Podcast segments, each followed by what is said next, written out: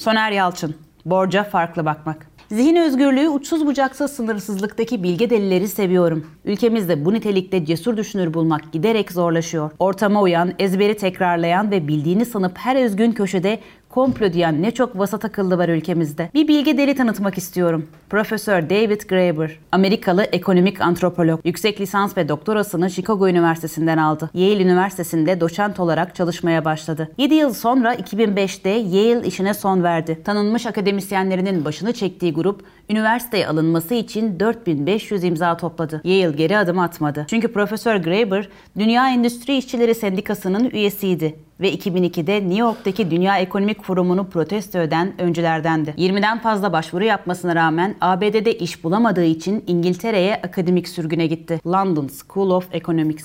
Bu üniversitede ilk konuşmasının konusu şuydu bilgi ötesi, güç, cehalet ve aptallık ilişkisinin keşfi. Eğitimi paraya endeksleyen neoliberalizmi protesto eden, İngiltere'yi sarsan öğrenci eylemlerine katıldı. Ekonomik eşitsizliğe ve paranın siyasetteki etkisine karşı düzenlenen Wall Street'i işgal et eylemini düzenleyen ekiptendi. Bu protestonun başlıca sloganı biz %99'uz, Graeber'ın keşfiydi. Uzatmayayım. Venedik'te tatildeyken pankreasının aniden iltihaplanmasıyla 2020'de 59 yaşında öldü. Antropolog David Graeber'e döneceğim. Önce CHP'nin sarayın kara düzeni raporundan alıntılar yapacağım. 2002 yılında bireysel kredi kullanan vatandaşların sayısı 1 milyon 275 bin kişiyken bu rakam 2021 Aralık ayında 34.8 milyon kişiye yükselmiştir kişi başına ortalama kredi borcu 30 bin TL olmuştur. 2021 Kasım ayı itibarıyla bireysel kredi borçları toplamı tarihte ilk defa 1 trilyon TL'yi geçmiştir. Yalnızca ihtiyaç kredisi ve kredi kartı borçları toplamı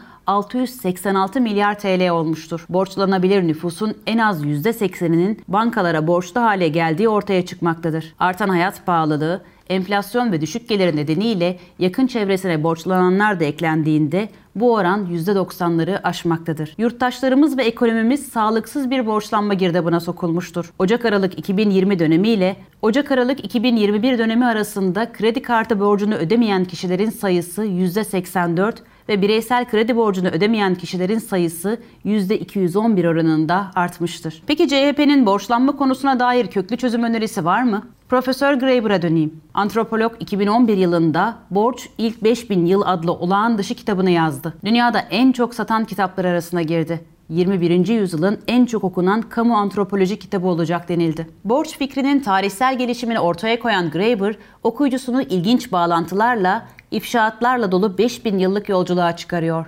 Örneğin şunu diyor. Burada son derece aldatıcı bir şey var. Bütün ahlaki dramlar, kişisel borcun nihayetinde keyfine düşkünlük, insanların sevdiklerine karşı işlediği günah olarak görülmesi varsayımından başlar. Şu ahlaki yükümlülük dayatılır. Bundan ötürü de kefaretinin mutlaka arınma, çile çekerek, nedamet getirerek iyileşme olması gerekir. Oysa ABD'deki borç yıkımının başlıca nedeni hastalık harcamalarıdır. Borçlanmanın çoğu düpedüz hayatı devam ettirme meselesidir. Ki ekonomistlerin keyfi harcama diye adlandırmaktan hoşlandıkları şeyler için bile borç almışlarsa genellikle çocuklarına vermek, arkadaşlarla paylaşmak veya diğer insanlarla ilişki kurmak içindir. Sadece yaşamaya devam etmekten ibaret olmayan bir hayat yaşamak içindir. Graeber, borcu salt kişinin sorunu olarak gösterilen ve bedeli ne olursa olsun ödemesini dayatan tefeci sistemi sorguluyor. Neden kimse borç verenin sistemin sorumluluğunu düşünmüyor? Sorunun temelinde haratçı, kapitalizmin insanlar borçlu köle olmalıdır anlayışının olduğunu belirtiyor. Peki o zaman borç nedir? Borç sadece çarpıtılmış vaattir. Matematik ve şiddetle kirletilmiş vaattir. IMF dahil borç emperyalizminin, küresel politikaların, gücün, şiddetin temeli olan borç kavramı biz %99 anlayışını merkeze koyarak değerlendiriyor. Evet, sorunların çözümüne farklı bakan bilge delileri seviyorum. Sorgulamayan statükocuları değil.